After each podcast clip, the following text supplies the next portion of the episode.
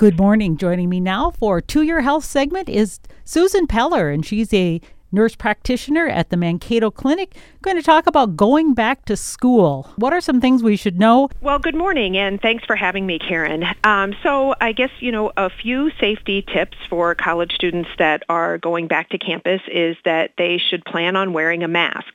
They should wear a mask that covers their nose and their mouth, and preferably with two layers of fabric. They should try to wear a, a clean mask every day. Um, so they should have plenty with them to kind of get through the week until they can do laundry. Um, I'm sure they've heard over and over the importance of social distancing, trying to maintain that six feet of distance between themselves and others. Also, um, you know, washing their hands with soap and water is important. Using hand sanitizer regularly is important and then also keeping their dorm room, keeping their apartment or their house or whatever their um, wherever they're living, keeping that clean, making sure that they wipe down the surfaces that are touched regularly, like the countertops, remote controls, doorknobs, refrigerator handles, things like that. Just being extra mindful of keeping things clean. Obviously, not sharing cups, not sharing utensils, um, things like that. There is a um, a tip sheet on the CDC website that talks about, you know, dorm room, bathroom, classroom um, cleaning. You know, it, that that they could certainly look at and refer to. I have a question about masks. Every student is granted two masks from the school here. And so that's two, and assuming maybe they have other ones. But what if they've got those two and you talk about cleaning them? What is considered clean? Because I was thinking as I was, I was putting my own on, do you need to wash it every day, every other day? Is there some rule of thumb to know that it's clean?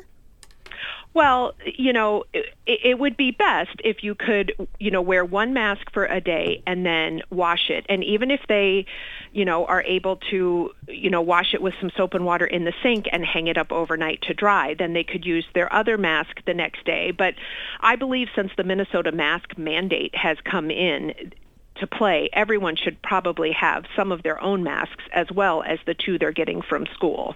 I was thinking back when I was a college student, not everybody does their laundry every time. So maybe they wouldn't do their mask, but hopefully they will. Right. And it, they could at least certainly rinse it out with soap and water in a sink. You know, they don't have to do a full load of laundry every time, but some hot water, hot soapy water, and just, you know, rinsing it out and hanging it up, it, it would usually dry in a day.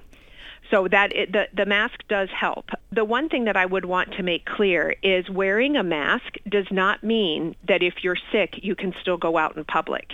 If you are sick, you should stay home. That, wearing that mask does not give you, you know, free rein to to go out if you're not feeling well.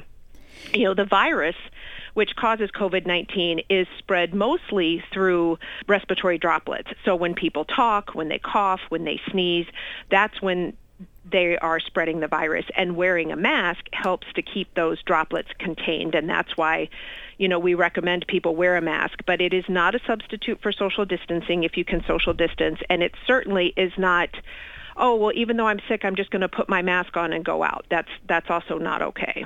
I think that has been okay in the past, though, when people thought, well, I've just got a cold or just not a big deal, so I'm going to go out and it's not a big deal.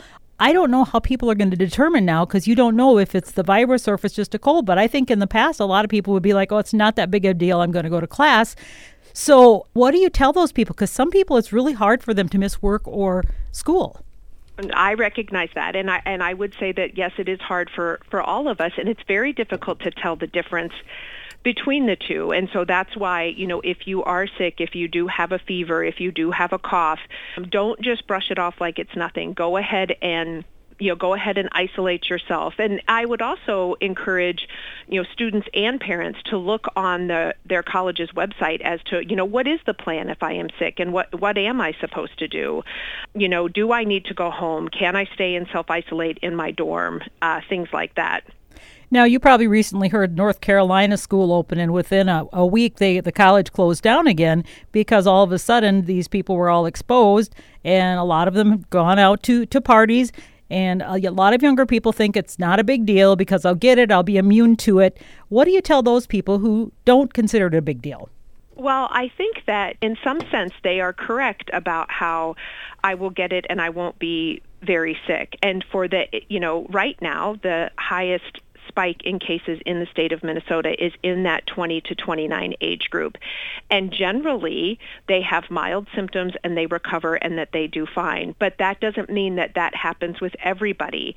And some of those kids could get sicker, but also the bigger concern is who are they then spreading the illness too. You know, are they going and taking care of a grandparent or do they work in some type of group home where they can then spread the virus to people that actually can be much more sick from it. And that's one thing that people have to be mindful of. As far as going back to school, I know, you know, kids have been and all of us have been more socially isolated and and people want to get together, but it's important to remember that the more closely people interact with others and the longer that interaction is, the higher the risk of the spread of COVID is. So you really want to try to, you know, avoid those gatherings that are more than 10 people. You want to avoid crowded indoor spaces like gyms or common living areas. So we want to sort of avoid the three C's, the crowded places, the close contact settings, and the confined and enclosed spaces. So if you can kind of keep your distance, yes, it's fine to be in a classroom. You just want to be uh, aware of your surroundings. And as far as parties and, and bars, you know, uh, unfortunately, there's not always a lot of social distancing when you're at a party or at a bar, and then you are risking, you know, the chance of transmission and increased exposure. And then certainly if you're mixing alcohol with that, then sometimes people don't make the best decisions.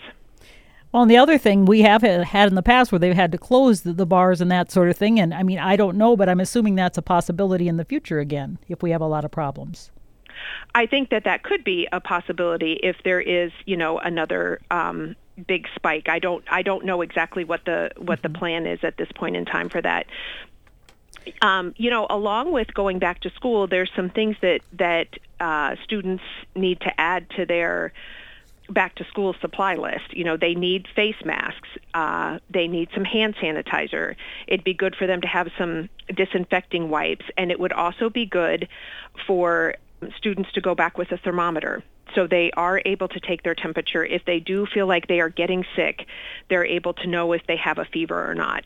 And what is the guideline for temperature? Because I notice sometimes the digital ones, uh, the, I don't know what they're called, but versus the ones, the oral ones are different in temperature. So sometimes I think, like, well, I don't have a temperature because it reads differently.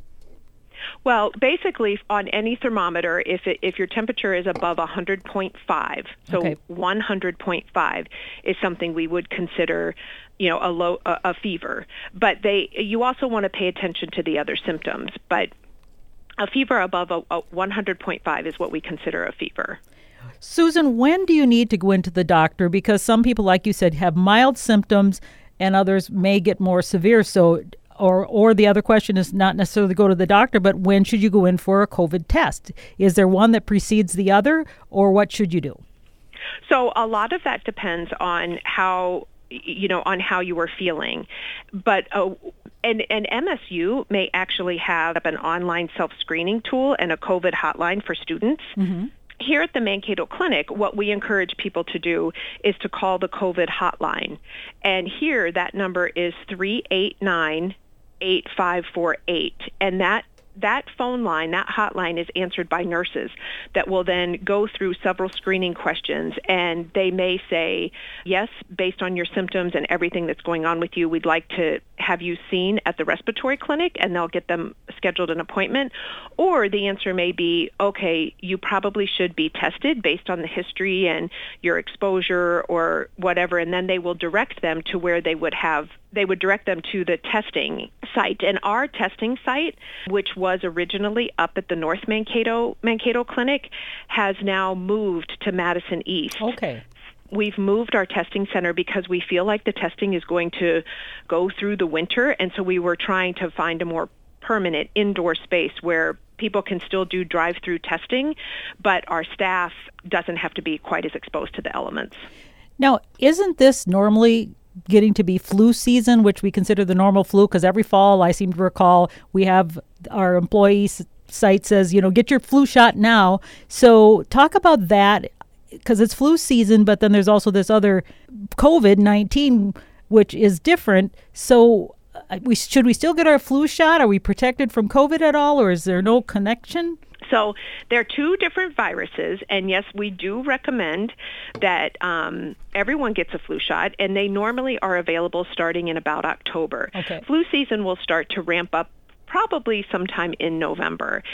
And flu symptoms and COVID symptoms can be very similar, but COVID is what they call a novel virus. So it's a brand new, the brand new virus that we our our flu vaccinations don't necessarily protect against, but we still need people to be protected from the flu. You know, if you get the flu vaccine, even if you do then contract influenza, you should have a much milder case than if you get, you know, actual influenza without having the vaccine. You know, and along the lines of vaccines, you should make sure that all your vaccines are up to date before you head off to college. What are some that a college student should have? So they should have, make sure their MMR, their measles, mumps, and rubella vaccine is up to date. They should have a meningococcal vaccine. They should have the HPV vaccine, and then yearly we like for them to get the flu vaccine. Okay, so a number of them. So that's another back to school thing you should do. I have a question in classes. Let's say there's somebody in your class that is found to have COVID, and you're spread out in your classroom and everything. Are you then required to be quarantined because someone in the class had COVID? If everybody's wearing their mask and distancing, or what? How does that work? So the requirement for quarantine currently from the CDC is based on close contact. Okay. So close contact less than six feet, you know, and for longer than 15 minutes. So if you are more than six feet away from this person and people are wearing their masks as they should be, then technically you should not need to quarantine and you should not need to be tested. Okay, that's what I, because that can be confusing sometimes. I think uh, to a lot of people not knowing when you should be quarantined and when not. And I think your advice uh, there is the health service here, and they're going to be providing services for for students as well. Is there anything else we should be aware of at this time of year to make sure we're prepared as pe- people come back to town? You know, I think that you know some of the biggest things are just the the basics that that people probably feel like they've heard over and over again, but we really can't stress it enough. Please wear your mask when you're in public places do your best to social distance as much as possible. Wash your hands, wash them well with soap and water. And if you are sick, stay home. You know, we've we've said that before, but it's really more important than ever that if you are sick, you do not want to be spreading things around to other people. When do you know if you can come back? Let's say you're sick, maybe you do have a cold or something. And of course, you say you're sick and everybody assumes it's COVID. So, how do you know when you can come back? So, well, if you get what when you get um, if you go into the respiratory clinic and are tested, we are saying you know 14 days from the mm-hmm. start of your symptoms, but you have to be three days fever free without taking any medication. So, but if your symptoms have all resolved, say you say you think you just had a cold right. and you got tested for COVID and you're COVID negative, then I believe it's it's 10 days to just to make sure your symptoms have all completely resolved. There's a lot of stuff to remember, Susan. Isn't there? There is. There is a lot for us to remember. I and and I would say, you know, when in doubt, seek out those resources that have um, that have the answers. So at MSU, I would imagine it would be the student health services. Mm-hmm. You can always call the clinic hotline. Those nurses are dealing with these questions all the time and they've got great answers and great information. The CDC has great information. And then there's also a, a Stay Safe Minnesota website that's got a sheet that talks about cleaning and disinfecting and people can also refer to that as well. I would say you've got to, you know, seek out those those accurate resources so that you know what's best for you to do. Are we likely to see a scenario that happened in North Carolina where you open school and all of a sudden you see the cases come up and then everything's going to be online anyway? Well, that would be that's a really difficult question for me to answer because I don't have a crystal ball. You know, I do believe as schools open, there there will be most likely there will be some increase in, mm-hmm. in the cases, but it doesn't necessarily mean that then everything needs to go online. So, so we just have to we just have to watch and see and see what happens.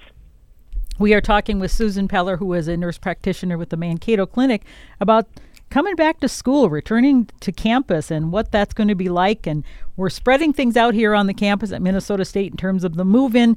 You know, when you come in the dorm with new people, you're in close contact with them. Is that going to be an issue as well? Are there things inside a dorm or even apartment buildings you should practice or be aware of?